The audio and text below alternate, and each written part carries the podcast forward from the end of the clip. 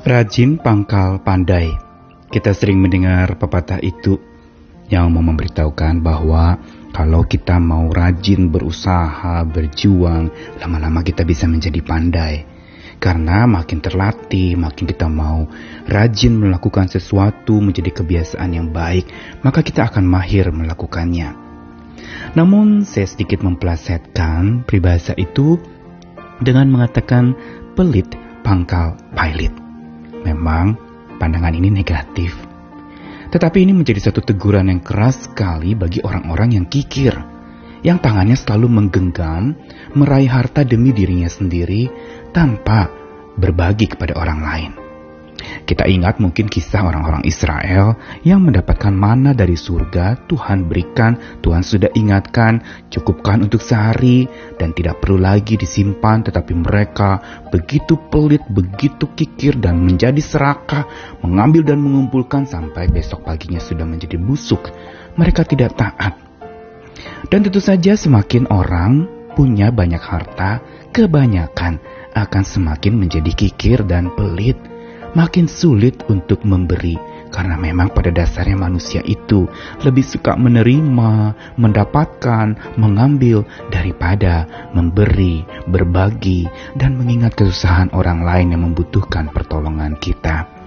Karenanya teguran pelit pangkal pailit mau ingatkan kita, kalau kita makin pelit, walaupun sering kita sebut itu hemat, tetapi justru dibaliknya ada kepelitan, dilakukan maka sebenarnya lama-lama kita menjadi pilot, bangkrut, dan kitab suci mengingatkan kita tentang hal ini. Saya Nikolas Kurniawan menemani di dalam Sabda Tuhan hari ini dari beberapa ayat, satu dari perjanjian lama yaitu kitab bijak di Amsal, yang mau mengatakan kepada kita dalam ayat yang ke pasal 28 ayat 22 Orang yang kikir tergesa-gesa mengejar harta dan tidak mengetahui bahwa ia akan mengalami kekurangan. Lalu satu lagi dari perjanjian baru dalam ucapan berbahagia Matius 5 ayat 7 berbalikan dari Amsal 28 tadi. Ini justru mengingatkan berbahagialah orang yang murah hatinya karena mereka akan beroleh kemurahan. Dan Lukas 6 ayat 36 merupakan sebuah cuplikan ungkapan pesan dari Tuhan yang mengatakan hendaklah kamu murah hati sama seperti Bapamu adalah murah hati. Apa yang kita suci ajarkan ini sebenarnya mengerucut kepada satu pemahaman bahwa adalah lebih berbahagia memberi daripada menerima. Manusia di dalam segala dosa dan segala macam ego atau emosinya atau kesombongannya yang selalu ingin memiliki banyak, merangkul banyak, merauh banyak dan menimbun banyak menjadi pribadi-pribadi yang kikir. Dan Amsal mencatat dengan sangat gamblang orang yang pelit atau yang kikir biasanya tergesa-gesa mengejar harta. Ingin cepat kaya, ingin banyak harta, tetapi ditimbun untuk dirinya sendiri menjadi sebuah catatan bahwa sikap pelit yang bersamaan dengan sikap serakah ini merupakan satu hal yang begitu serius dan perlu ditangani, perlu pertobatan, perlu perubahan. Dan Amsal menegur dengan keras orang yang pelit, tergesa-gesa mengejar harta, tidak mengetahui bahwa ia akan mengalami kekurangan. Apa yang kitab Amsal tuliskan ini mau ingatkan kepada setiap kita bahwa benar apa yang kitab suci katakan. Makin kita pelit, makin kita akan jadi pilot. Kenapa demikian? Karena ini berkaitan dengan apa yang Tuhan pernah katakan di dalam salah satu surat di perjanjian baru. Bahwa ada lebih berbahagia memberi daripada menerima. Pandangan iman percaya kita kepada Tuhan yang Maha Memberi justru mengajarkan dan memotivasi kita untuk senantiasa memberi dan berbagi. Karena dari situlah sebenarnya kita menerima. Bukan kita menerima dulu, lebih banyak dulu, baru kita memberi. Orang sering berpikir, saya aja kekurangan pak, ngapain beri dan bagi orang lain? Saya dapat dari mana? Masa saya harus berhutang untuk memberi? Masa saya harus pinjam sana pinjam sini untuk supaya saya bisa menunjukkan kemurahan hati? Jelas memang bukan itu maksudnya.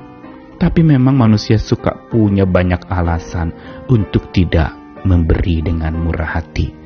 Memberi dengan murah hati berarti memberi dengan lega, dengan ikhlas, dan memberi bahkan tanpa berharap balas apa-apa.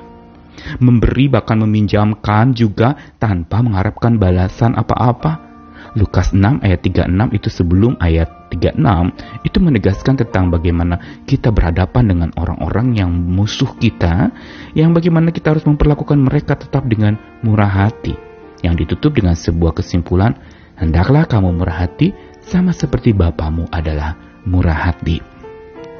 Apa yang tiga ayat ini ajarkan hari ini mau mengingatkan kepada kita satu hal yang penting. Orang pelit yang sulit memberi makin mengalami pilot yang sulit, makin mempersulit dirinya sendiri. Pilot artinya bangkrut. Dia akan makin habis-habisan ketika dia menerima segala sesuatu. Dia timbun untuk dirinya sendiri, untuk kepentingan dirinya sendiri, bahkan tidak memikirkan kepentingan orang lain dan perasaan orang lain. Sebaliknya orang yang murah hati, yang sangat mudah memberi, mengulurkan tangannya, maka Tuhan tidak henti mengulurkan tangannya mencurahkan berkat atasnya. Makin kita ulurkan tangan kita dengan murah hati dan mudah memberi, maka makin kita mengalami kemurahan Tuhan yang terus terulur bagi kita dan tak henti menghampiri kita.